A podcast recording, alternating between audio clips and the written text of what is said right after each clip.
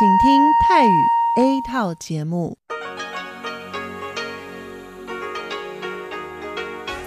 ที่นี่สถานีวิทยุเรดิโอไต้หวันอินเตอร์เนชันแนล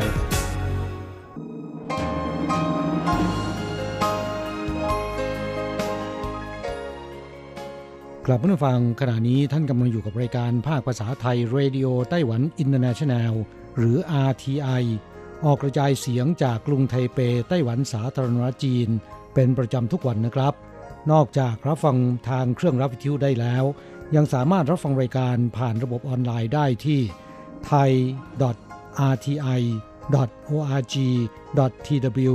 หรือที่ RTI Fanpage นะครับ ขอเชิญติดตามรับฟังรายการของเราได้ ตั้งแต่บัดนี้เป็นต้นไป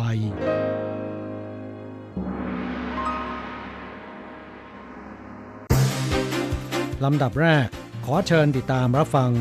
ข่าวประจำวัน สวัสดีครับ คุณผู้ฟังที่เคารพ วันนี้วันอาทิตย์ที่ 3 พฤศจิกายน พุทธศักราช 2562 ขอเชิญพบกับการรายงาน สรุปข่าวเด่นในรอบสัปดาห์ที่ผ่านมา โดยผม แสงชัย กิตติภูมิวงศ์ เริ่มกันด้วยข่าวแรก อดีตสมาชิกสภาโจนีอันและนักศึกษากลุ่มหนึ่งซึ่งร่วมประท้วงในนามกลุ่ม Sunflower ปี 2014 นั่งประท้วงที่หน้าสภาบริหาร ถูกตำรวจขับไล่ ต่อมามีการฟ้องร้องเรียกค่าเสียหายศาลท้องถิ่นไทเปตัดสินในวันที่ 30 ตำรวจไทเปจะต้องชดใช้ค่าเสียหาย 1.1 ล้านเหรียญไต้หวัน เป็นเรื่องที่หลายฝ่าย พากันวิจารณ์อย่างมาก เฮาหลงปินรองหัวหน้าพักกมินตังและอดีตผู้ว่าการกรุงไทเปบอกว่า การตัดสินแบบนี้ทำให้ประชาธิปไตยไต้หวันเป็นเรื่องน่าขบขัน ผู้ก่อความรุนแรง บุกสภาบริหาร และสภานิติบัญญัติ ฟ้องร้องเรียกค่าเสียหาย ได้เงินกำไรตำรวจซึ่งเป็นผู้ปฏิบัติตามกฎหมาย กลับต้องชดใช้ค่าเสียหาย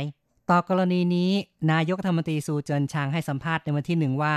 เรื่องนี้ให้บทเรียนแก่รัฐบาล ผู้บริหารประเทศ จะต้องไม่ทำให้ประชาชนโกรธ รัฐบาลจะต้องทำงานเป็นเข้าต่อไปครับ การประกาศรางวัล R&D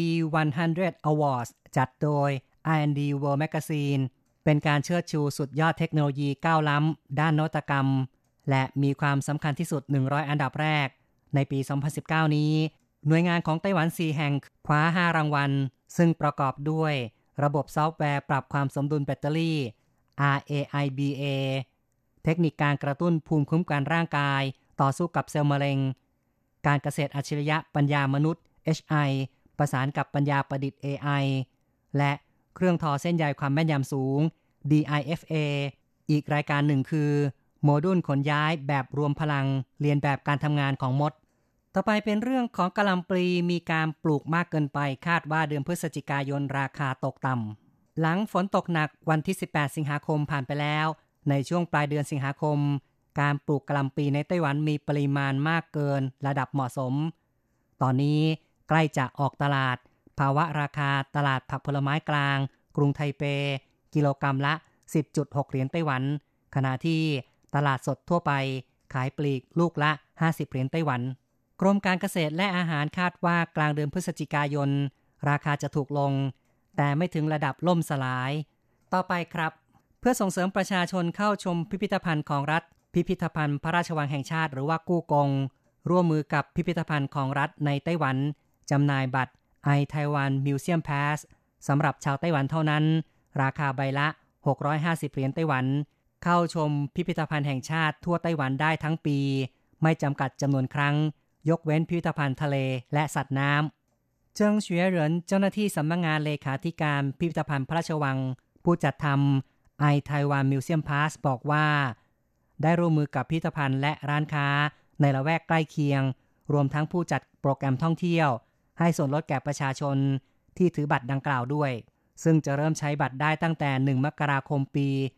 2020 ในอนาคตจะออกบัตรสำหรับชาวต่างประเทศด้วย คาดว่าเริ่มปลายปี 2020 ระยะแรกเป็นตัวแพ็กเกจแบบ Day Pass รวมค่าพาหนะด้วยข้าต่อไปเป็นเรื่องที่ว่าโรงพยาบาลในไต้หวันทำขั้นบันไดเสียงเปียโน ส่งเสริมการออกกำลังกาย โรงพยาบาลต้าถงนครเกาสงทำให้ข้ามบันได มีเสียงดนตรี โดยติดเซ็นเซอร์ไว้ด้านข้าง เมื่อคนเดินผ่านขึ้นลง จะมีเสียงเปียโน เฉินเยี่ยนชี่ผู้อำนวยการโรงพยาบาลบอกว่า เป็นความคิดสร้างสรรค์ทำให้การขึ้นบันไดเป็นเรื่องสนุก คนในปัจจุบันมักอ้างว่าไม่มีเวลา แต่การใช้เวลาเล็กน้อย ขึ้นลงบันได ในขณะทำงานก็สามารถออกกำลังกายได้ สรุปข่าวเด่นประจำสัปดาห์ข่าวต่อไปนะครับสำนักงงานบริหารจัดการตลาดของกรุงไทเปประกาศผลสำรวจล่าสุด เกี่ยวกับอาหารอร่อยในตลาดกลางคืนไทเป คัดเลือกรายการอาหาร 10 อย่างที่คุณต้องรับประทานเมื่อมาเยือนตลาดกลางคืนของกรุงไทเป รายการอาหารที่ห้ามพลาดได้แก่ปลาหมึกย่างกับเต้าหู้เหม็นของตลาดหนิงชาหอยทอดกับข้าวผัดกะหล่ำปีของ ตลาดเยียนซัน สเต็กเนื้อ ตลาดกวางโจวซุปหมูเด้ง ตลาดหวาซีสลาเปาทอด ไส้กะหล่ำปีกับข้าวหน้าไก่ ตลาดนันจีชังและหอยทอดกับสลาเปาทอด ตลาดลินจังต่อไปครับ ในสัปดาห์ที่ผ่านมาไทยกับไต้หวันมีการลงนามบันทึกความร่วมมือของสมาคมอุตสาหกรรม การป้องกันภัยพิบัติของไต้หวัน กับสมาคมการค้าส่งเสริมผู้ประกอบการเทคโนโลยีรายใหม่ ในการก่อตั้งศูนย์วิทยาศาสตร์ และเทคโนโลยี AI ไทยไต้หวัน ซึ่งสองฝ่ายมีเป้าหมายเกี่ยวกับความร่วมมือทางด้าน IoT หรือว่า Internet of Things Open Data ซึ่งจะทำให้มีการสร้างโอกาสทางธุรกิจร่วมกัน ต่อไปเป็นเรื่องเกี่ยวกับการยกเลิกประชุมเอเปกที่ชิลี จากเหตุการณ์ความไม่สงบในชิลีทำให้ชิลีตัดสินใจถอนตัวออกจากการเป็นเจ้าภาพ จัดการประชุมใหญ่2รายการ คือการประชุมสุดยอด ความร่วมมือทางเศรษฐกิจเอเชียแปซิฟิกหรือว่าเอเปกในช่วงกลางเดือนพฤศจิกายน กับการประชุมว่าด้วยการเปลี่ยนแปลง สภาพภูมิอากาศ สมัยที่ 15 ขององค์การสหประชาชาติในเดือนธันวาคม ประธานาธิบดีไช่หวนของไต้หวันกล่าวว่า แม้การประชุมไม่สามารถจัดขึ้นได้ แต่ไต้หวันมีความคิดในการริเริ่มดำเนินโครงการ หารือ ระดับรัฐมนตรีแบบผู้ภาคี สนับสนุนนานาชาติในการเจรจาร่วมกันเฉพาะเรื่องเกี่ยวกับเทคโนโลยีดิจิทัล ต่อไปครับ กรมอาหารและยาของไต้หวันเปิดเผยผลการสำรวจในช่วงมิถุนายนถึงกรกฎาคม พบว่า ตู้คีบตุ๊กตาทั่วไต้หวันจำนวน 7,900 กว่าเครื่อง มี 200 กว่าเครื่องจาก 100 บริษัท ใช้ผลิตภัณฑ์อาหาร เวชสำอาง ยาและอุปกรณ์ทางการแพทย์เป็นของรางวัล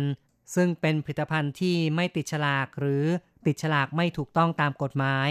ซึ่งทางกระทรวงสาธารณสุขและสวัสดิการ จะดำเนินการตามกฎหมายกับเจ้าของตู้คีบตุ๊กตา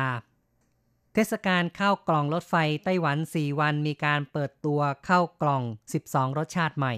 ในช่วง 3 ปีที่ผ่านมาข้าวกล่องรถไฟไต้หวันได้รับความนิยมอย่างมาก ยอดขายแต่ละปี ทะลุ 10 ล้านกล่อง สร้างรายได้ให้กับการรถไฟสูงถึง 800 ล้านเหรียญไต้หวัน ในการจัดงานเข้ากล่องรถไฟไต้หวันครั้งที่ 5 ในปีนี้ จึงมีการเตรียมเปิดตัวเข้ากล่องรสชาติใหม่ 12 รสชาติ และยังมีการจัดแสดงเข้ากล่องรถไฟจากญี่ปุ่น ฝรั่งเศส และสวิตเซอร์แลนด์ด้วย งานเข้ากล่องรถไฟจะจัดระหว่าง 1-4 พฤศจิกายน ที่สถานีรถไฟกรุงไทเป ต่อไปครับ ตึกไทเป 101 ติดอันดับอาคารสูง ทรงอิทธิพลของโลก สภาอาคารสูงและที่อยู่อาศัยในเมืองหรือว่า CTBUH ของสหรัฐทำการจัดอันดับอาคารสูงเกินกว่า 150 เมตร ทั่วโลกซึ่งมีเกินกว่า 3,400 อาคาร แต่ละปีจัดอันดับอาคารในสาขาต่างๆ เนื่องในโอกาสก่อตั้งองค์กรครบ 20 ปี ทางสภาได้จัดอันดับ 50 อาคารสูงทรงอิทธิพลของโลกในช่วง 50 ปีที่ผ่านมา ซึ่งอาคารไทเป 101 ติดอยู่ใน 50 อันดับแรกของโลกด้วยข้อต่อไปครับ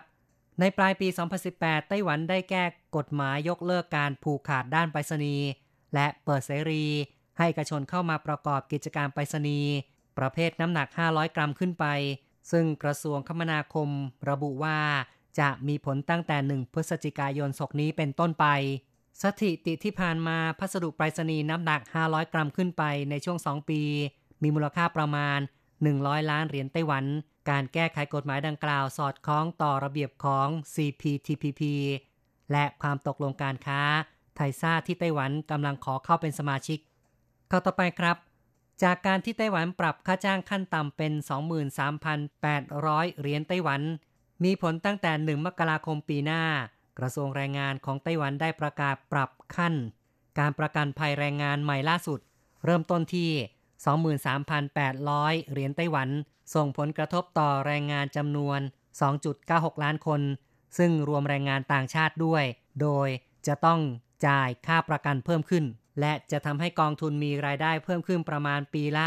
2.5 พันล้านเหรียญไต้หวัน ต่อไปครับในช่วงสัปดาห์ที่ผ่านมามีข่าวเด่นที่เกี่ยวกับประเทศไทย ซึ่งตำรวจรวบตัวอดีตผู้ว่าเมืองไทยตรง แอบอ้างสถาบันของไทย ดูดเงิน 400 ล้านเหรียญไต้หวัน ลงทุนอสังหาริมทรัพย์ ซึ่งมีผู้เดือดร้อนถึง 200 ราย ทางนี้นายเฉินเจียนเกออดีต ผู้ว่าการเมืองไทยตรงสองสมัย ก่อตั้งบริษัทด้วยจาพัฒนาอสังหาริมทรัพย์ไต้หวัน มีการลงทุนในหลายประเทศ ได้แก่จีน ฮ่องกง ไต้หวัน ญี่ปุ่น และไทย เคยจัดสัมมนาการลงทุนอสังหาริมทรัพย์ไทย ให้คำมั่นว่าจะได้รับผลตอบแทนจากเงินทุน ดึงดูดเงินลงทุนได้ 400 กว่าล้านเหรียญไต้หวัน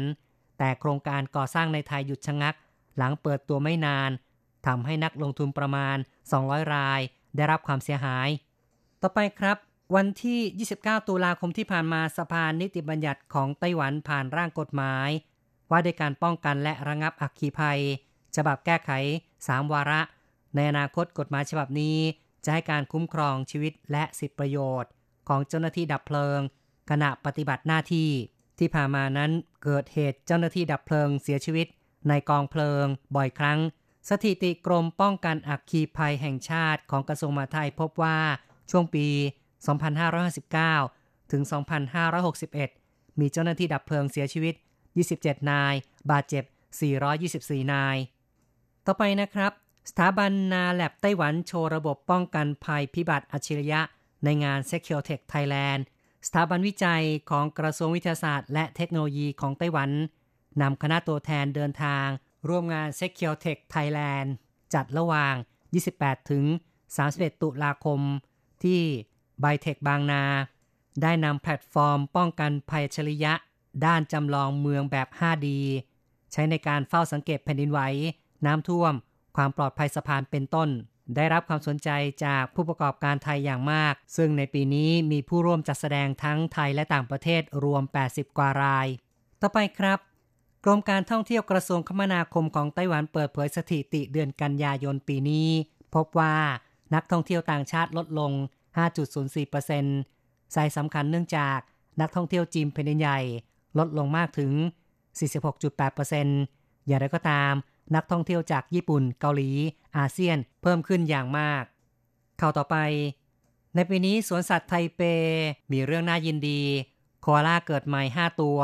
ซึ่งจำนวนนี้เกิดจากโคอาล่าที่มาจากเขตอนุรักษ์พันธุ์สัตว์ป่าเคอรัมบินของออสเตรเลีย ส่งมายังไต้หวันในฐานะทูตสันทวไมตรีอนุรักษ์โคอาล่า ตัวผู้ชื่อว่าวูฟเวอรินจับคู่ผสมพันธุ์กับโคอาล่าตัวเมีย 2 ตัว ประสบความสำเร็จมีลูกน้อยเกิดใหม่ถึง 5 ตัว เป็นที่น่าเสียดายลูกตัวหนึ่งพลัดตกกระแทกเสียชีวิต โชคดีอีก 4 ตัว อย่างรอดชีวิต และคาดว่าประมาณกลางเดือนธันวาคมนี้ จะสามารถออกจากกระเป๋าหน้าท้องแม่ปรากฏตัวให้ประชาชนชมกันได้ อีกข่าวหนึ่งครับหลังจากไต้หวันกับสิงคโปร์มีการลงนามความตกลงร่วมมือแลกเปลี่ยนทางทหาร ในโครงการซิงกวัง ตั้งแต่ปี 1975 ซึ่งทหารกองทัพสิงคโปร์ดำเนินการแลกเปลี่ยนทางทหารกับไต้หวัน อย่างไรก็ตามเมื่อเร็วๆนี้สิงคโปร์ได้ลงนามความตกลงความร่วมมือความมั่นคง และแลกเปลี่ยนด้านกลาโหม อย่างเป็นทางการกับจีนแผ่นดินใหญ่ หลายฝ่ายจับตามอง โครงการดังกล่าวจะเกิดความเปลี่ยนแปลงหรือไม่ นายเยียนเต๋อฟารัฐมนตรีกระทรวงกลาโหมของไต้หวันแถลงว่า จนถึงขณะนี้ทุกอย่างยังคงปกติ ไม่มีอะไรเปลี่ยนแปลง คุณผู้ฟังครับ สรุปข่าวเด่นประจำสัปดาห์จบลงแล้ว 无限的爱向全世界传开，永恒的关怀来自台湾之音。 อะไรกำลังฮอต อะไร ที่ว่าฮิตเราจะพาคุณไป ติดดาว ติดตามกระแสความนิยมผ่านเรื่องราวของคนยุคใหม่ในไต้หวัน เพื่อเปิดโลกทัศน์และมุมมองใหม่ ๆ ของคุณได้ในรายการฮอตฮิตติดดาว สวัสดีค่ะ ขอต้อนรับคุณผู้ฟังเข้าสู่รายการฮอตฮิตติดดาวกับดิฉันดีเจอันโกการจยากริชยาคมค่ะ เรื่องราวที่จะพาคุณผู้ฟังไปติดดาวในสัปดาห์นี้นะคะ เป็นข่าวกระทู้ดังนะคะในช่วงที่ผ่านมานี้ เรื่องของคู่สมรสต่างชาตินะคะ ว่าความคิดเห็นของชาวไต้หวันนั้น เขาคิดกันอย่างไร โดยมีผู้ที่มาตั้งกระทู้ถามในบอร์ด PTT นะคะซึ่งก็คล้ายกับบอร์ดพันทิปของเมืองไทย เป็น ผู้ชายนะคะมาตั้งกระทู้ถามในบอร์ดแบบเมาส์มอย นินทาอะไรประมาณนี้นะคะ เขาตั้งกระทู้ว่า มีเพื่อนบอกว่าหาผู้หญิงไต้หวันแต่งงานด้วยไม่ได้ อยากจะแต่งงานกับเจ้าสาวต่างชาติ มีชาติไหนแนะนำไหมล่ะ โดยเพื่อนของเขาไม่เอาชาวเอเชียตะวันออกเฉียงใต้นะ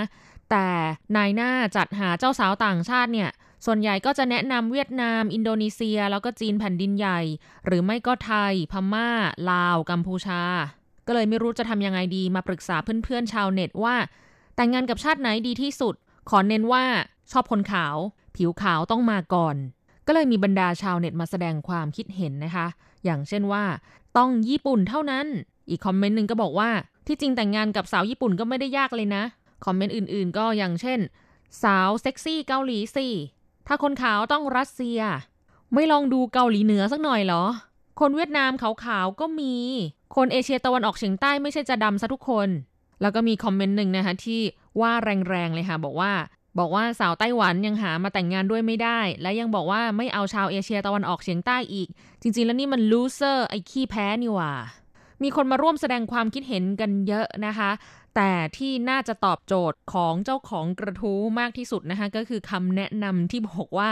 ชาติที่ยอดเยี่ยมที่สุดเป็นอันดับแรกก็คือ ยูเครนค่ะ หลายคนนะคะมาบอกว่าสนับสนุนชาติยูเครน สาวยูเครนนั้นยอดเยี่ยมมาก ถ้ามาผสมกับยีนของคนไต้หวันแล้วแล้วก็จะยิ่งได้เปรียบ หลายคนบอกว่าสาวยูเครนนั้นมีเสน่ห์น่าดึงดูดใจสูง พวกเธอเอาใจคนรักเก่ง เป็นชาติที่มีแนวคิดให้ฝ่ายชายเป็นใหญ่ในบ้าน ให้เกียรติเคารพฝ่ายชาย และนอกจากนี้ก็มีคอมเมนต์ที่บอกว่า สาวยูเครนส่วนใหญ่พูดภาษาจีนได้ด้วย มีแนวโน้มที่ชอบแต่งงานกับคนเชื้อสายจีน ดังนั้นการหาสาวยูเครนมาเป็นเมียนั้น เป็นตัวเลือกที่แจ่มสุดๆ ชนะเลิศไปเลยล่ะจ้า สรุปในมุมมองของชาวเน็ตไต้หวันในช่วงเร็วๆนี้นะคะ ก็คือสนับสนุนให้แต่งงานกับสาวยูเครนค่ะ ด้วยข้อได้เปรียบทางด้านยีน หรือพันธุกรรมนั่นเองนะคะก็แน่นอนละค่ะว่าสาวยูเครนเนี่ย โอ้โห สวยจริง เป็นฝรั่งที่ ผิวเนียน ผมทอง ผิวขาว หุ่นดี หน้าคมนะคะโอ้โหผู้ชายส่วนใหญ่ก็คงจะชอบละค่ะ ก็ขึ้นอยู่กับว่า บุญพาวาสนาส่งนะคะ มาดูอีกกระทู้หนึ่งบ้างดีกว่า ซึ่งก็แซบไม่แพ้กันเลยนะคะ แต่เป็นเรื่องราวของสาวฟิลิปปินส์มีคนสงสัยว่าทำไมช่วงนี้ชาวไต้หวันไม่ค่อยแต่งงานกับเจ้าสาวฟิลิปปินส์ไม่ popular เหมือนก่อน เกิดอะไรขึ้นนะคะ ก็มาแสดงความคิดเห็นกันในกระทู้ค่ะ โดยเขาบอกว่าในช่วงนี้เนี่ยมีเรื่องของกระแสการแต่งงานกับสาวต่างชาติมากขึ้นเรื่อยๆนะคะมักจะเห็นว่าชาวไต้หวันนั้นแต่งงานกับชาวเอเชียตะวันออกเฉียงใต้ เวียดนาม คนจีนแผ่นดินใหญ่ แล้วก็มีชาติยุโรปตะวันออกบ้างบางส่วนนะ อย่างเมื่อสักครู่ที่มีกระทู้พูดถึงยูเครนนะคะ ก็เป็นอีกชาติหนึ่งในยุโรปตะวันออก เขาบอกว่าโดยเฉพาะอย่างยิ่งเนี่ยเจ้าสาวเวียดนามมากขึ้นเรื่อยๆนะคะ ในช่วงไม่กี่ปีมานี้ โดยมีการพูดถึงว่านอกจากสาวเวียดนามเนี่ยจะมีรูปร่างหน้าตาที่สวยแล้ว นิสัยก็ยังเป็นแบบที่ผู้ชายไต้หวันชอบนะคะก็เลยมีคนสงสัยว่า เออทำไมเจ้าสาวฟิลิปปินส์น่ะ ถึงแบบไม่ค่อยได้ยินเลย มีลดน้อยลงไปมากกว่าเดิมเยอะเลย ก็เป็นประเด็นขึ้นมาในกระทู้นี้เช่นเดียวกันนะคะ เขาบอกว่า นายหน้าจัดหาเจ้าสาวมาแต่งงานกับชาวไต้หวัน ที่เป็นชาวต่างชาติ ส่วนใหญ่ก็จะเป็นชาวเวียดนาม อินโดนีเซีย จีนแผ่นดินใหญ่เป็นหลัก แล้วถ้าเป็นสมัยก่อนก็จะมีประเทศไทยด้วย และแน่นอนว่าก็ยังมีชาติอื่นที่ได้ยินอย่างเช่นว่าพม่า ลาว กัมพูชา แล้วก็ยุโรปตะวันออก เป็นชาติที่ popular นะคะได้รับการคัดเลือกมาเป็นเจ้าสาวของชาวไต้หวันค่อนข้างเยอะ แต่ทำไมหนึ่งในชาติเอเชียตะวันออกเฉียงใต้อย่างฟิลิปปินส์ถึงไม่ค่อยมีมาแต่งงานกับชาวไต้หวันเลยช่วงที่ผ่านมานี้ ทั้งที่ก็มีแรงงานฟิลิปปินส์จำนวนไม่น้อยที่ผ่านนายหน้าจัดหางานมาทำงานที่นี่ แต่ทำไมถึงไม่มีนายหน้าจัดหาเจ้าสาวฟิลิปปินส์มาเป็นภรรยาของชาวไต้หวันบ้างล่ะ ทั้งที่เจ้าสาวฟิลิปปินส์ก็มีข้อดีมากมาย อย่างเช่นว่า ที่ตั้งประเทศฟิลิปปินส์ก็ค่อนข้างใกล้กับไต้หวัน แถมยังพูดภาษาอังกฤษได้ดีด้วย แล้วก็มีความเป็นตะวันตกมากกว่าชาวเวียดนาม โดยเฉพาะสำหรับผู้ที่ทำงานในระดับ white collar ก็คือทำงานออฟฟิศนะคะ ต่างก็รู้สึกว่าสาวฟิลิปปินส์มีมนุษยสัมพันธ์ที่ดีค่อนข้างคบง่ายและถ้าพูดถึงประวัติศาสตร์ของชาติพันธุ์การเป็นลูกครึ่งแล้ว ก็ยิ่งเยอะมากกว่าชาวเวียดนามซะอีก หลังจากแต่งงานกับคนไต้หวันแล้ว จะได้มีลูกแบบหน้าตาน่ารักน่ารักได้ง่ายด้วย แต่ทำไมถึงแต่งงานกับหนุ่มไต้หวันน้อยมาก ก็มีบรรดาชาวเน็ตมาแสดงความคิดเห็นกันค่ะ ซึ่งคอมเมนต์ที่น่าสนใจนะคะ ก็อย่างเช่นว่า เพราะมีความเป็นตะวันตกมากนั่นเองแหละ แล้วก็พูดภาษาอังกฤษได้ทำให้สาวฟิลิปปินส์ชอบที่จะแต่งงานกับชาวยุโรปหรืออเมริกามากกว่า โดยส่วนใหญ่แล้วคือ มองไม่เห็นหัวคนไต้หวัน ไม่แลค่ะ ส่วนคอมเมนต์อื่นๆ ก็อย่างเช่น เป็นเพราะฟิลิปปินส์ไม่ได้รับอิทธิพลจากวัฒนธรรมจีนดั้งเดิม แต่เวียดนาม อินโดนีเซีย พม่านั้นมีเยอะสาวฟิลิปปินส์โดยทั่วไปแล้วมองไม่เห็นหัวคนเอเชียหรอกสาวฟิลิปปินส์ชอบยุโรปอเมริกามากกว่า ก็ไม่เป็นที่แปลกใจนะคะเนื่องจากว่าฟิลิปปินส์ก็ได้รับอิทธิพลจากสหรัฐอเมริกามาโดยตลอดอยู่แล้ว แล้วก็เรื่องของศาสนาวัฒนธรรมเนี่ยค่อนข้างจะห่างไกลกับความเป็นจีนค่อนข้างมาก คือเขานับถือศาสนาคริสต์เป็นหลัก ก็เลยไม่ได้มีความที่จะผูกพันหรือว่าโปรกับชาวเชื้อสายจีนสักเท่าไหร่นักนั่นเองและนี้ก็เป็นกระทู้แซบนะคะฮอตฮิตในช่วงที่ผ่านมานี้เกี่ยวกับความคิดเห็นเรื่องของเจ้าสาวต่างชาติ ในสายตามุมมองของคนไต้หวัน เรามาดูเรื่องของสถิติกันบ้างดีกว่านะคะ ซึ่งเป็นข้อมูลจากกระทรวงมหาดไทยไต้หวันสาธารณรัฐจีน เมื่อปีที่แล้วค่ะ มีการแต่งงานเกิดขึ้น 135,403 คู่นะคะ ประชาชนไต้หวันเนี่ยแต่งงานกันน้อยที่สุดในรอบ 9 ปีเลยแหละค่ะ คือสถิติต่ำที่สุดในรอบ 9 ปีนะคะ และในบรรดาคู่สมรสต่างชาติ เป็นชาวเอเชียตะวันออกเฉียงใต้ครองสัดส่วนถึง 42.45เปอร์เซ็นค่ะ คือชาติอาเซียนเนี่ยรวมกันแล้ว เยอะกว่าคู่สมรสจีนแผ่นดินใหญ่นะคะ ซึ่งมีอยู่ 33.7เปอร์เซ็นโดยในบรรดาชาติเอเชียตะวันออกเฉียงใต้นะคะ ที่เป็นคู่สมรสต่างชาติ เป็นชาวเวียดนามมากที่สุดค่ะ และเมื่อมาวิเคราะห์กันดูนะคะ ในช่วงรอบ 10 ปีที่ผ่านมา จำนวนการจดทะเบียนสมรสอยู่ในช่วง 130,000 ถึง 150,000 คู่ต่อปี โดยในปี 2009 มีเพียง 117,000 คู่เท่านั้น แต่ต่อมาในปี 2010 นะคะหรือปีหมินกัวที่ 99 จิวชิจิวเนียนก็คือปีหมินกัวที่ 99 นั้น เป็นคำพ้องเสียงที่ดีค่ะ ซิ่งฝูจิวจิวนะคะเป็นความสุขยิ่งยืนนาน และในปี 100 นะคะของการสถาปนาไต้หวันสาธารณรัฐจีน ปีหมินกัวที่ 100 ตรงกับปีคริสตศักราช 2011 ภาษาจีนนะคะไปเนียนเห่าเหอก็เป็นคำที่มีความหมายดี 100 ปี สมพงเลยทำให้มีผู้มาจดทะเบียนสมรสกันมากขึ้นถึง 20%ค่ะ โดยในปีหมินกัวที่ 100 หรือปีคริสตศักราช 2011 มีจำนวนคู่ที่มาจดทะเบียนสมรสสูงถึง 165,000 คู่เลยนะคะ เรียกว่าเป็นปีที่จดทะเบียนสมรสกันสูงที่สุดเป็นอันดับหนึ่งในช่วง 9 ปีนะคะและรองลงมาคือในปีคริสตศักราช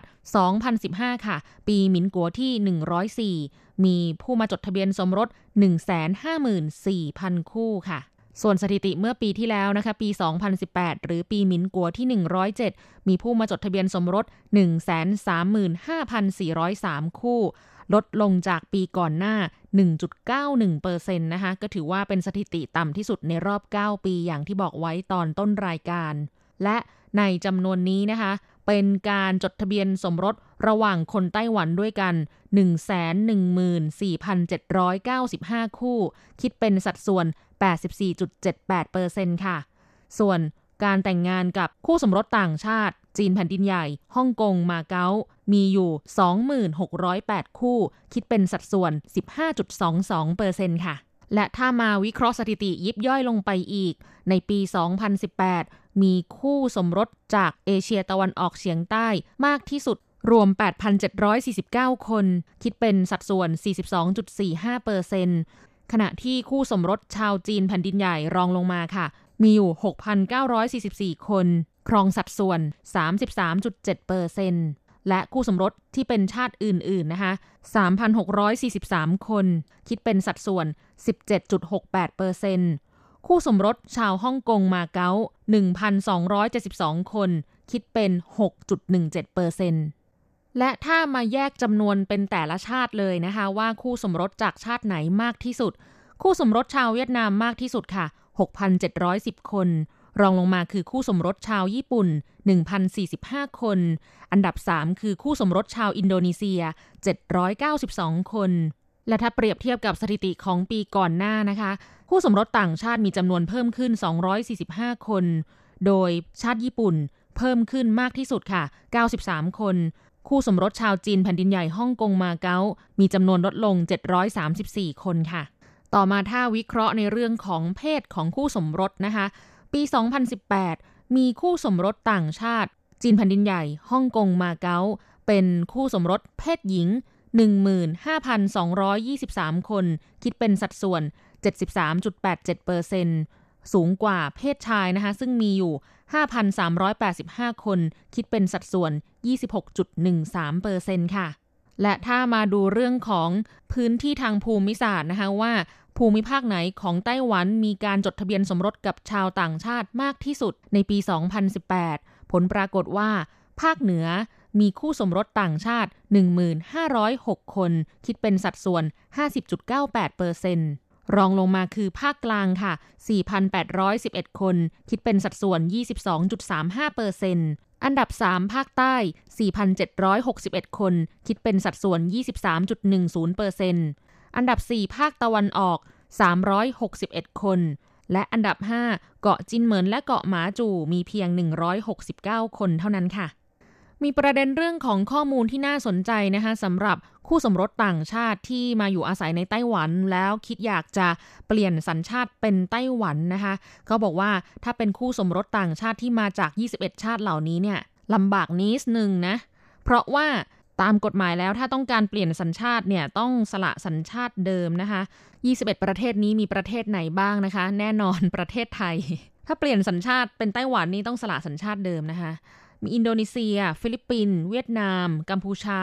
ศรีลังกา อินเดีย พม่า ไนจีเรีย มองโกเลีย คาซัคสถาน เบลารุส ยูเครน อุซเบกิสถาน ปากีสถาน เนปาล ภูตาน บังกลาเทศ เซเนกัล กาหน้า และคาเมรูนค่ะซึ่งประเด็นทางกฎหมายที่ต้องระมัดระวังนะคะ เนื่องจากว่าตามกฎหมายไต้หวันเนี่ยเขาก็มีสิทธิ์ที่จะเพิกถอนสัญชาติของคนที่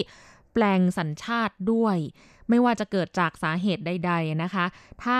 ถูกถอนสัญชาติแล้วแล้วก็จะทำให้บุคคลนั้นกลายเป็นคนไร้สัญชาติ เพราะว่าสละสัญชาติเดิมไปแล้ว จะกลับไปเป็นสัญชาติเดิมไปอยู่ประเทศเดิมก็ไม่ได้แล้วนะคะ ต้องร้องเพลงของพี่เบิร์ดเลยล่ะค่ะ กลับตัวก็ไม่ได้ ให้เดินต่อไปก็ไปไม่ถึง ก็ ต้องพิจารณาให้รอบคอบนะคะก่อนที่จะตัดสินใจสละสัญชาติเดิม โดยเฉพาะคู่สมรสชาวไทยค่ะ กลับตัวก็ไม่ได้ให้เดินต่อไปก็ไปไม่ถึงแล้วคุณผู้ฟังมีความคิดเห็นยังไงบ้างคะกับประเด็นที่นำมาฝากคุณผู้ฟังในสัปดาห์นี้ แสดงความคิดเห็นเข้ามาได้นะคะ อันกบกำลังรอจดหมายและอีเมลจากคุณผู้ฟังอยู่ค่ะ สำหรับวันนี้ลาไปแล้วค่ะ พบกันใหม่สัปดาห์หน้า ขอให้คุณผู้ฟังมีความสุขสนุกสนานและสดใส สวัสดีค่ะ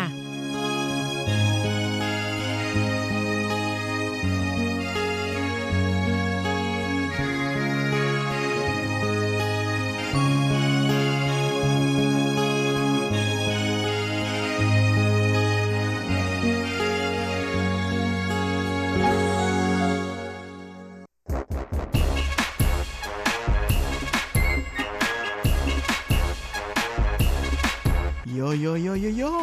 ขาขาขาเมาทั้งหลายล้อมวงกันเข้ามาได้เวลามาสนุกกันอีกแล้ว Here we go，放音乐一下全身摇。กับเพลงเพราะๆและข่าวที่เขาคุยกันลั่นสนั่นเมืองโดยทีรักยางและบันเทิง .com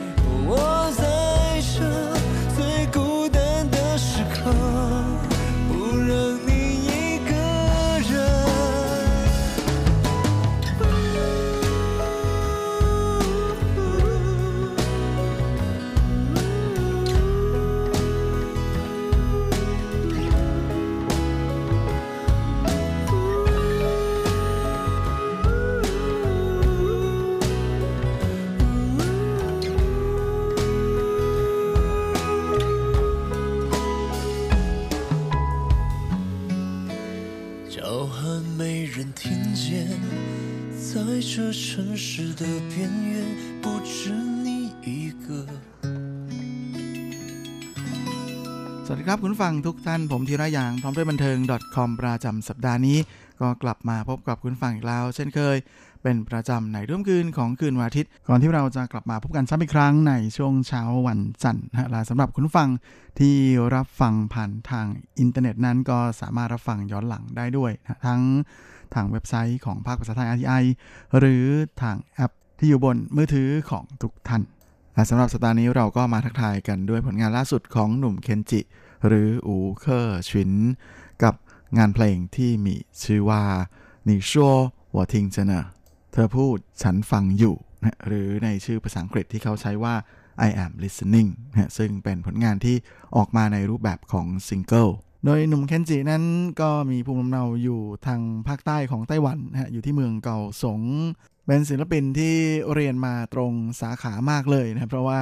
เขาจบการศึกษาในระดับปริญญาตรีจากมหาวิทยาลัยศิลปะแห่งชาติ ในภาควิชาการละครนะและเจ้าหนุ่มนั้นก็มีผลงานที่ค่อนข้างจะหลากหลายทีเดียวนะในแวดวงเทิงทั้งในส่วนของงานเพลง งานละครทีวีนะงานภาพยนตร์และงานพิธีกร จนถูกยกให้เป็นหนึ่งในศิลปินที่มากความสามารถมาก ๆ โดยอู๋เค่อฉวินนั้นมีโอกาสได้เข้าสู่วงการบันเทิง โดยการชักชวนของโปรดิวเซอร์คนดังแห่งวงการเพลงอย่างเหยาเชียนนะที่เป็นคนปั้นศิลปินดัง ๆ เข้าสู่วงการหลายต่อหลายคนแล้ว โดยเหยาเชียนนั้นไปเจออู๋เค่อฉวินนะในการประกวด นักร้องหน้าใหม่ของ MTV นะฮะในรายการ新聲鬥陣賽ซึ่งแม้ว่าอู๋เค่อฉวินจะไม่ได้รางวัลชนะเลิศนะฮะหรือว่ารองชนะเลิศก็ตาม แต่ว่าด้วยความสามารถของเขาและน้ำเสียงร้องเป็นที่ทุกอกถูกใจเหยาเชียนมาก ๆ ก็เลยชวนให้มาเป็นศิลปินในสังกัด และได้โอกาสออกร้องเพลงชุดแรกนะในชื่อชุดว่า一個人的 Tomorrow พรุ่งนี้ของตัวคนเดียวในช่วงปลายปี 2000นะและแม้ว่ายอดขายจะไม่เป็นไปตามเป้านะแต่ก็ยังสามารถสร้างให้ชื่อของอู๋เค่อฉวินนั้น เริ่มจะเป็นที่รู้จักในไต้หวันมากขึ้น และด้วยการที่อู๋เค่อฉวินนั้นจบมาด้านการละครนะก็เลยทำให้เขา มีโอกาสได้งานในงานแสดงของภาพยนตร์เอ้ยไม่ใช่ ละครทีวีนะฮะเรื่องมี่เถาหนุ่ยหายหรือในชื่อภาษาอังกฤษว่า Peace Girl นะฮะสาวลูกท้อในปี 2001 โดยเป็นการแสดงประกบกับหนุ่มคนดังจาก F4 นะฮะหนึ่งในสี่หนุ่มคนดังจาก F4 ก็คือหนุ่มไวเนส อูเจียนเหารวมไปถึงเขายังได้งานในละครอีกเรื่องหนึ่งนะฮะ月光森林 ป่าแสงจันทร์ ซึ่งต่างก็สามารถสร้างชื่อเสียงให้กับอูเคอร์ชินได้ในระดับหนึ่งทีเดียวนะฮะ จากนั้นเขาก็เลยตัดสินใจออกร้องเพลงชุดที่ 2 แต่ว่าเป็นชุดแรกที่เขาแต่งเพลงเองทั้งหมดนะฮะก็เลยใช้ชื่อว่าอูเคอร์ชิน個人首張創作專輯ซึ่งก็หมายถึงว่าเป็นร้องเพลงชุดแรกนะที่เขาแต่งเพลงเอง และความสำเร็จของร้องเพลงชุดนี้ ซึ่งเป็นอะไรที่นอกเหนือความคาดหมายของทั้งตัวเขาเองและต้นสังกัดมาก ๆ เพราะว่าผลงานนั้นได้รับการตอบรับเป็นอย่างดีจากแฟนเพลงนะฮะยอดขายสูงกว่าที่คาดเอาไว้เยอะทีเดียวจนส่งให้ชื่อของอูเคอร์ชินนั้น นอกจากจะเป็นที่รู้จักในเรื่องของงานละครแล้วนะฮะในด้านงานเพลงก็ได้รับการยอมรับเพิ่มขึ้นในอีกระดับหนึ่งเลยทีเดียว จริงๆ อูคาชินมีผลงานด้านภาพยนตร์ที่ไปออกฉายที่บ้านเราด้วยนะฮะ โดยเป็นภาพยนตร์ร่วมทุนระหว่างไทยกับไต้หวันเรื่องตอกตราผีนะฮะที่อูเคาชินแสดงนำนะะร่วมกับสาวเมพิชนาศสาขากร ดาราไทย ที่เปิดตัวอย่างฮอตเลยนะกับการคบ เป็นแฟนกับเมสซี่เจนะฟุตบอลทีมชาติไทย จนถูกสื่อไทยแซวนะฮะว่าเป็นป้านะฮะแล้วก็กลายเป็นเรื่องดราม่ากินมาม่ากันไม่รู้จบเลยนอกจากนี้เขายังเป็นเจ้าของผลงานที่เป็นเพลงซาวด์แทร็กของภาพยนตร์แอนิเมชันฉลองครบรอบการก่อตั้งประเทศ 60 ปีของสาธารณรัฐประชาชนจีนฮะในเรื่อง馬蘭花 กับเพลงเอกของเรื่องนะฮะ愛是力量 รักคือพลังกับเพลงประกอบนะที่มีชื่อว่า住在心裡面 อยู่ภายในใจ และสำหรับงานเพลงล่าสุดของเคนจินะฮะในซิงเกิลที่มีชื่อว่า你說我聽著呢เธอพูดฉันฟังอยู่เขาก็ได้ฝากคำถามถึงแฟนเพลงนะฮะสำหรับอัลบั้มชุดนี้ บอกว่าเมื่อมือถือของคุณดังขึ้นมาเนี่ย คุณกำลังรอข้อความจากใครอยู่ หรือตอนที่มือถือของคุณอยู่เงียบๆเฉยๆไม่มีเสียง คุณรู้สึกเหมือนอยู่คนเดียวเพียงลำพังหรือเปล่า เพราะในกระแสของคลื่นลมแห่งวันเวลาที่พัดผ่านไปกับโลกแห่งดิจิทัลยุคใหม่นั้น บางทีเราก็รู้สึกได้ว่าคนรอบข้างของเราเดินไปข้างหน้าเรื่อยๆ ในขณะที่ตัวเราเองนั้น ถูกทิ้งไว้อยู่ที่เดิม ซึ่งเคนจิเขาก็บอกว่าบางทีนี่ก็ อาจจะถือเป็นยุคสมัยที่มีความอ้างว้างมากที่สุดในประวัติศาสตร์เลยทีเดียว โดยเขาก็เชื่อว่าพวกเราทุกคนต่างก็อยากที่จะเดินไปข้างหน้า อยากที่จะก้าวไปอย่างไม่หยุดยัง้ง แต่บางทีเราก็ไม่รู้ว่าควรจะไปทางไหน หรือบางทีเราก็อาจจะรู้สึกว่าอยากที่จะค้นหาอะไรบางอย่าง แต่เราก็ไม่รู้ว่าสิ่งที่เราจะต้องการค้นหานั้นคืออะไร และอัลบั้มเพลงชุดนี้ของเขาก็ได้ไอเดียจากจุดเริ่ม ของความเป็นสังคมแห่งคนเหงานะฮะในโลกปัจจุบันมาเป็นจุดเริ่มต้น พร้อมกับใช้บทเพลงและท่วงทำนองเพลงต่างๆ มาเป็นสื่อกลางในการบอกเล่าเรื่องราวและใช้เสียงดนตรีในการปลอบประโลม จิตใจทุกดวงที่ประสบกับความปวดร้าว และโหยหาความอบอุ่น เพราะในโลกแห่งอินเทอร์เน็ตปัจจุบัน ซึ่งดูเหมือนกับว่าเมื่อมี สื่อออนไลน์มีอินเทอร์เน็ตเข้ามาแล้วเนี่ยจะทำให้ระยะทางของเราใกล้ชิดกันมากขึ้นนะแต่จริงๆแล้วมันกลับทำให้เรายิ่งมายิ่งห่างเหินกัน และยังเปลี่ยนไปด้วยความเย็นชา ดังนั้นประโยคที่สอบถามอีกฝ่ายด้วยความอบอุ่น แม้ว่าเราจะอยู่ห่างไกลกัน ที่ว่าพูดมาสิ บอกมาสิ ฉันฟังอยู่เป็นประโยคที่ช่างแอบแฝงความหมายอันลึกล้ำเอาไว้ มากมายเลยทีเดียว โดยซิงเกิลเพลงนี้นะฮะเป็นผลงานที่อูเกอร์ชินเขาบอกว่าเขาได้คิดแล้วก็ทบทวนตลอดช่วง 3 ปีที่ผ่านมาหลังจากอัลบั้มชุดที่แล้ว人生超幽默โดยในช่วงที่ผ่านมานี้เขาได้ทำอะไรหลาย ๆ อย่างนะทั้งในส่วนของการได้ถ่ายภาพยนตร์ ได้ไปเที่ยวได้สร้างสรรค์ผลงาน แล้วก็ได้พบกับความเจ็บปวดจากการต้องสูญเสียคุณแม่ ทำให้เขาไม่หยุดคิดแล้วก็ทบทวนตัวเอง ถึงความเกี่ยวพันระหว่างชีวิตกับงานสร้างสรรค์ ก่อนที่ในที่สุดเขาจะตัดสินใจก้าวสู่เส้นทางใหม่บนโลกแห่งดนตรีของตัวเอง โดยเพลง你說我聽著呢เธอพูดฉันฟังอยู่เพลงนี้เป็นงานเพลงที่อูเคอร์ชินนะเขายิงคำถามเข้าสู่โลกแห่งสังคมอันเงียบอันอันอ้างว้างนะฮะแห่งยุคออนไลน์ ที่เราทุกคนต่างก็ care แล้วก็ให้ความสนใจกับเจ้าเสียงกระดิ่งติ้งตองของมือถือนะมากกว่าชีวิตประจำวัน แล้วก็คนที่อยู่รอบๆข้างของเรา เพราะว่าข้อความต่างๆ ที่ได้รับผ่านทางสื่อโซเชียลทั้งหลายนั้น เปรียบเสมือนกับเป็นห่วงยางนะที่ช่วยฉุดให้เราคนหลุดพ้นจากการจมหายไปกับกระแสแห่งเวลา แต่เมื่อเสียงของอข้อความที่ส่งมามันเงียบหายไปมันมันขาดไปขาดตอนไปนั้น ก็จะทำให้หลายคนรู้สึกได้ถึงความอ้างว้าง แล้วก็เปล่าเปลี่ยวของคนในยุคปัจจุบันเลยนะซึ่งอูเกอร์ชินเองเขาก็บอกว่าเมื่อใดก็ตามที่คุณไม่มีคนที่อยู่ในโลกสมมติมาคุยพูดคุยด้วยแล้วเนี่ยก็อย่าลืมว่ายังมีคนที่อยู่รอบข้างของคุณ คอยดูแลคอยเป็นห่วงเป็นใยแล้วก็อยู่เคียงข้างคุณเสมอ แหมช่างเป็นรำเพลงอ่าไม่ใช่งานเพลงที่ลึกล้ำซับซ้อนฮะแล้วก็แฝงไปด้วยปรัชญาอันน่าคิดไม่น้อยเลยทีเดียวล่ะช่วงนี้เรามาพักฟังอีกหนึ่งผลงานของอูเคอร์ชินกันนะฮะจริงๆด้วยความที่งานเพลงล่าสุดที่เขาออกมานั้นเป็นซิงเกิลนะก็เลยมีแค่เพลงเดียวนะแต่ว่าเมื่อช่วงต้นปีที่ผ่านมาอูเคอร์ชินเขาก็มีซิงเกิลอีก track หนึ่ง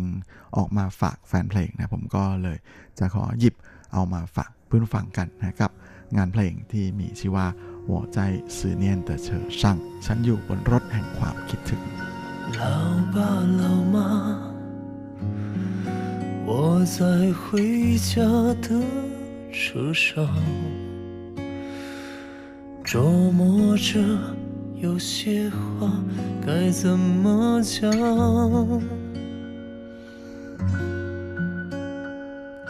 老爸老妈， 如果这一年我过得不怎么样，你们会不会责怪我啊？那些咽在心里却说不出的话，思念它哽住喉咙下的泪。滚烫，多害怕眼泪会像离家的话，多么骄傲的提起，就多任性的落下。明明拼尽全力，却还没到达。但列车在一站就要到家乡，如果我还不够好的话，你们。会怪我吗？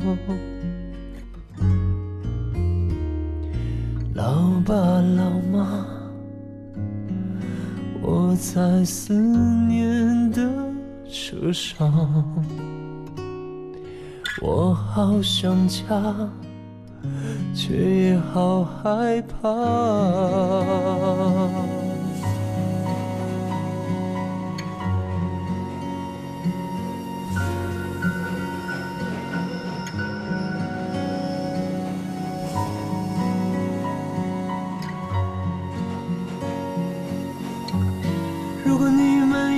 发现我满身的伤，被现实撞得脸肿鼻青啊，这城市的复杂让我明白了，我没想象中顽强，没想象中伟大，明明老大不小了，却还没长大。咧着夸口的那些话甩了我巴掌。如果我还不够好的话，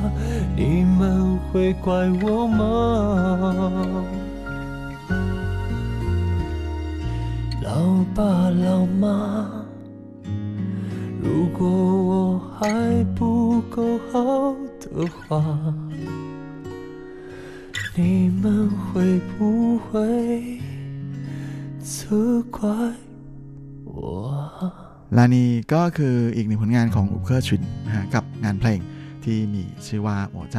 思念的車上ฉันอยู่บนรถแห่งความคิดถึง และช่วงนี้เราก็มาเข้าสู่ครึ่งท้ายของรายการกันกับข่าวคราวความเคลื่อนไหวที่น่าสนใจในแวดวงบันเทิงกับช่วงของซุบซิบ .com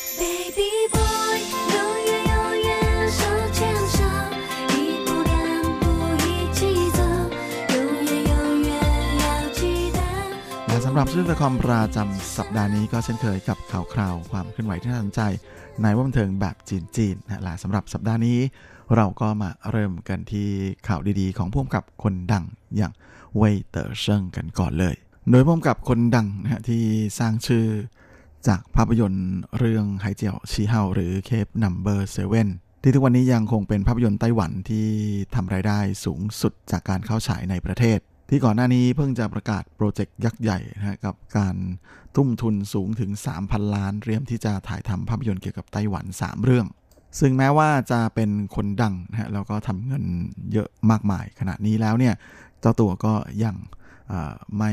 ห่างหายไม่ว่างเว้นจากกิจกรรมการกุศลและการแสดงความผงใหญ่ต่อสังคมนะฮะก่อนหน้านี้เมื่อไม่นานมานี้นี่เองนะเขาก็เพิ่งจะหาเวลา 5 วันนะฮะเดินทางไปกับมูลนิธิโฮป เพื่อไปแสดงความห่วงใยนะและส่งความช่วยเหลือไปยังเด็กๆที่อยู่ในดินแดนห่างไกลความเจริญในประเทศพม่า อย่างไรก็ดีหลังจากกลับมาแล้วเจ้าตัวก็ได้ให้สัมภาษณ์บอกเลยนะว่าการทางทริปนั้นเนี่ยเป็นอะไรที่นอกเหนือความคาดหมายของเขามาก เพราะว่าเด็กๆ ชาวพม่านั้นมีความกล้าที่จะแสดงความคิดเห็นของตัวเอง ซึ่งจุดนี้เนี่ยเป็นอะไรที่เด็กไต้หวันแทบจะเรียกได้ว่า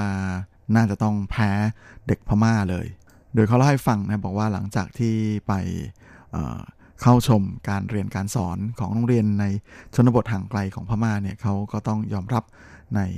วิธีการสอนของครูอาจารย์ที่ปล่อยให้เด็กๆนั้น ได้มีโอกาสมาพูดคุย แล้วก็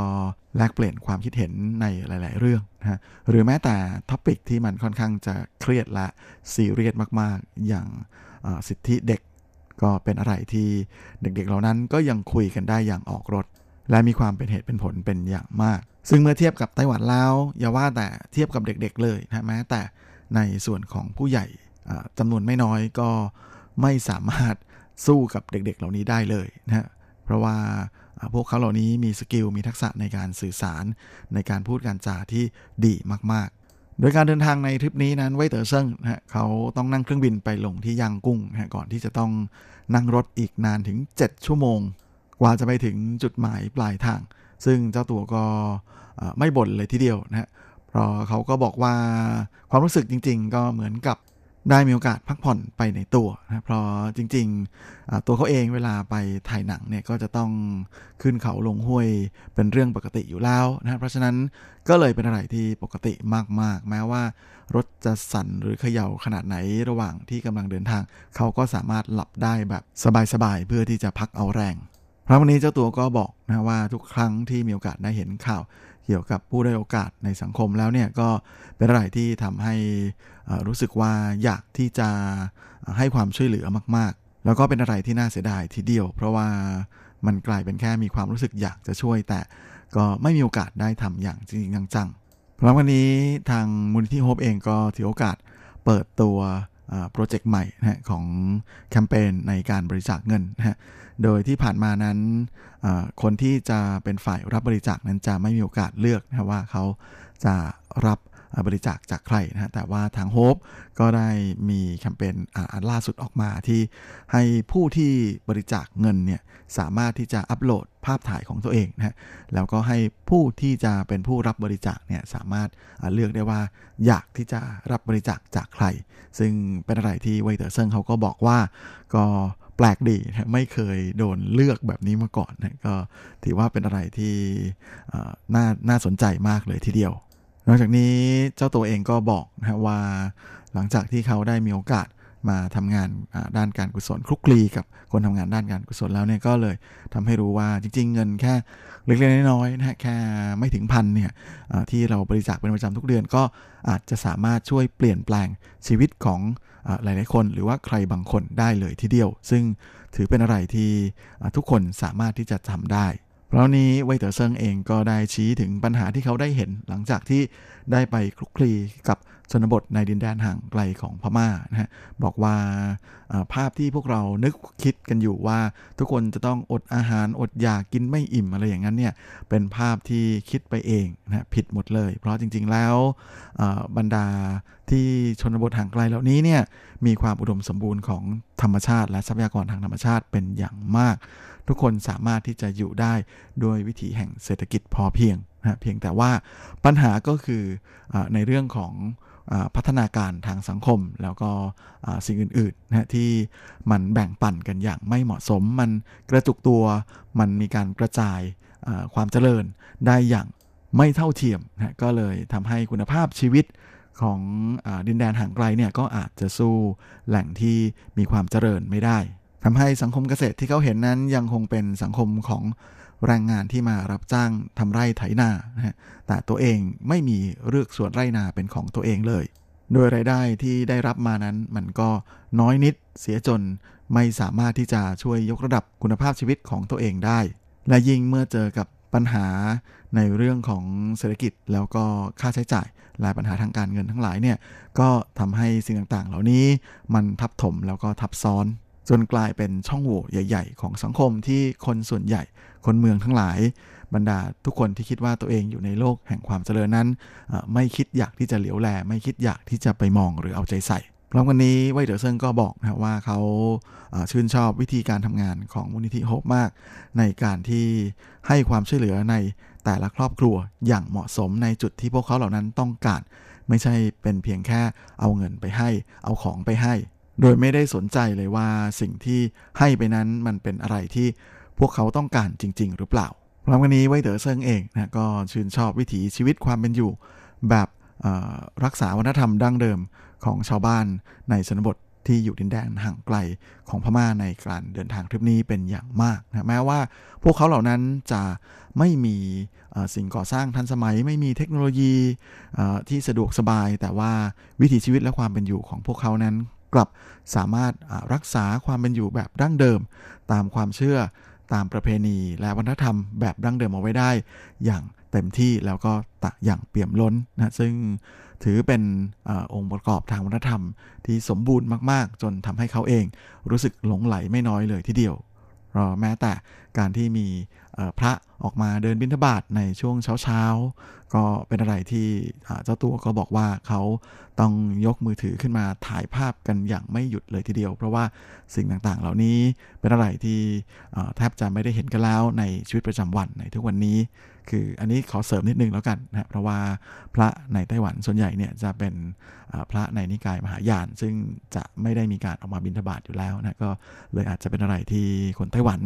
เป็นภาพที่คนไต้หวันเนี่ยไม่ค่อยคุ้นเคยนะฮะแต่นั่นแหละนะฮะ ก็เลยทำให้เจ้าตัวก็รู้สึกว่าการเดินทางในทริปนี้ นอกจากจะส่งผ่านความห่วงใยได้ทำอะไรดีๆ ให้กับสังคมโลกแล้วเนี่ยเขาก็ยังถือโอกาสมาค้นหานะฮะแสวงหาความสงบ แล้วก็ได้มีโอกาสผ่อนคลายและพักผ่อนไปในตัวทำให้ไม่รู้สึกเลยถึงความไม่สะดวกต่างๆ ในชีวิตประจำวันที่ต้องพบเจอ ก็ถือเป็นอีกหนึ่งคนบันเทิงที่ใจบุญสุนทานไม่น้อยเลยทีเดียว ซึ่งมันก็เหมือนกับอย่างที่เวยเต๋อเซิงบอกนั่นแหละนะฮะว่าการที่ให้เงินให้ของเนี่ยมันเป็นอะไรที่ง่ายนะแต่การที่คุณให้เวลา ให้แรงกาย ให้พลังสมองช่วยทำช่วยคิด ช่วยแก้ปัญหา เป็นอะไรที่ควรจะทำมากกว่า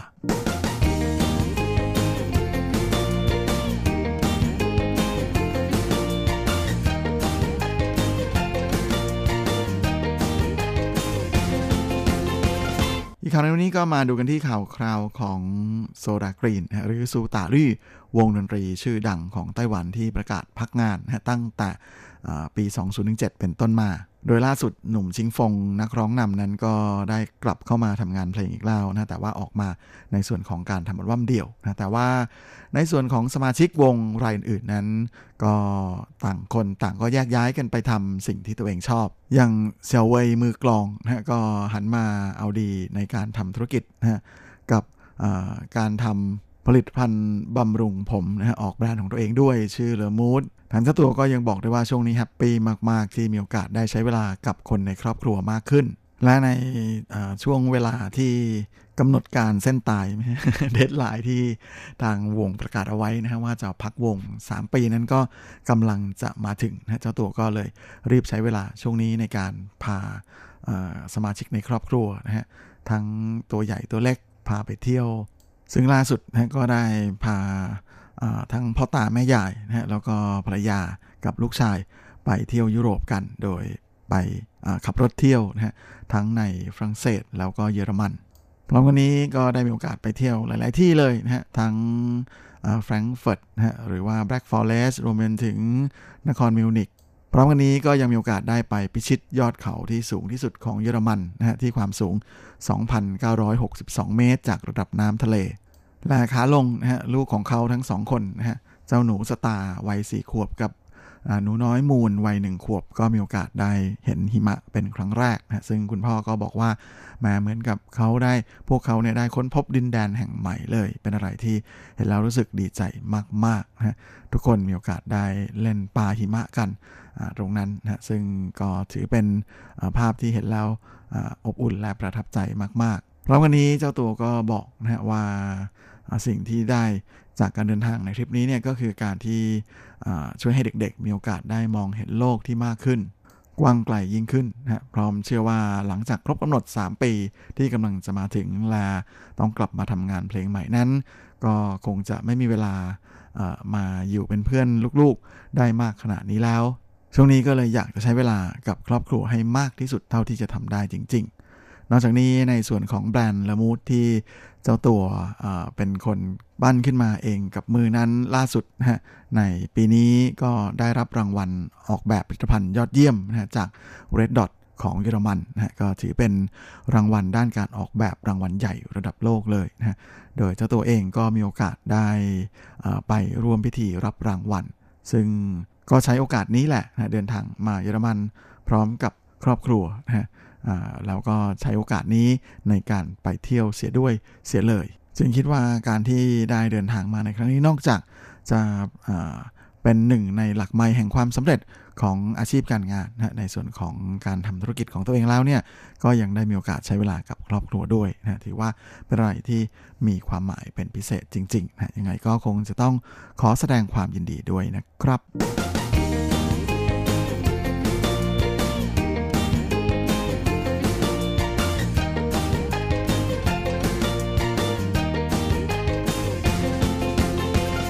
และเวลาของรายการสัปดาห์นี้ก็หมดลงอีกแล้วนะผมก็คงจะต้องขอตัวขอลาไปก่อนด้วยเวลาเพียงเท่านี้ เอาไว้เราค่อยกลับมาพบกันอีกครั้งอาทิตย์หน้า เช่นเคย ในวันและเวลาเดียวกันนี้สำหรับวันนี้ขอให้ท่านโชคดี มีความสุขสุขภาพแข็งแรงกันทุกหน้าทุกคนเฮ้งๆ และสวัสดีครับ 无限的爱向全世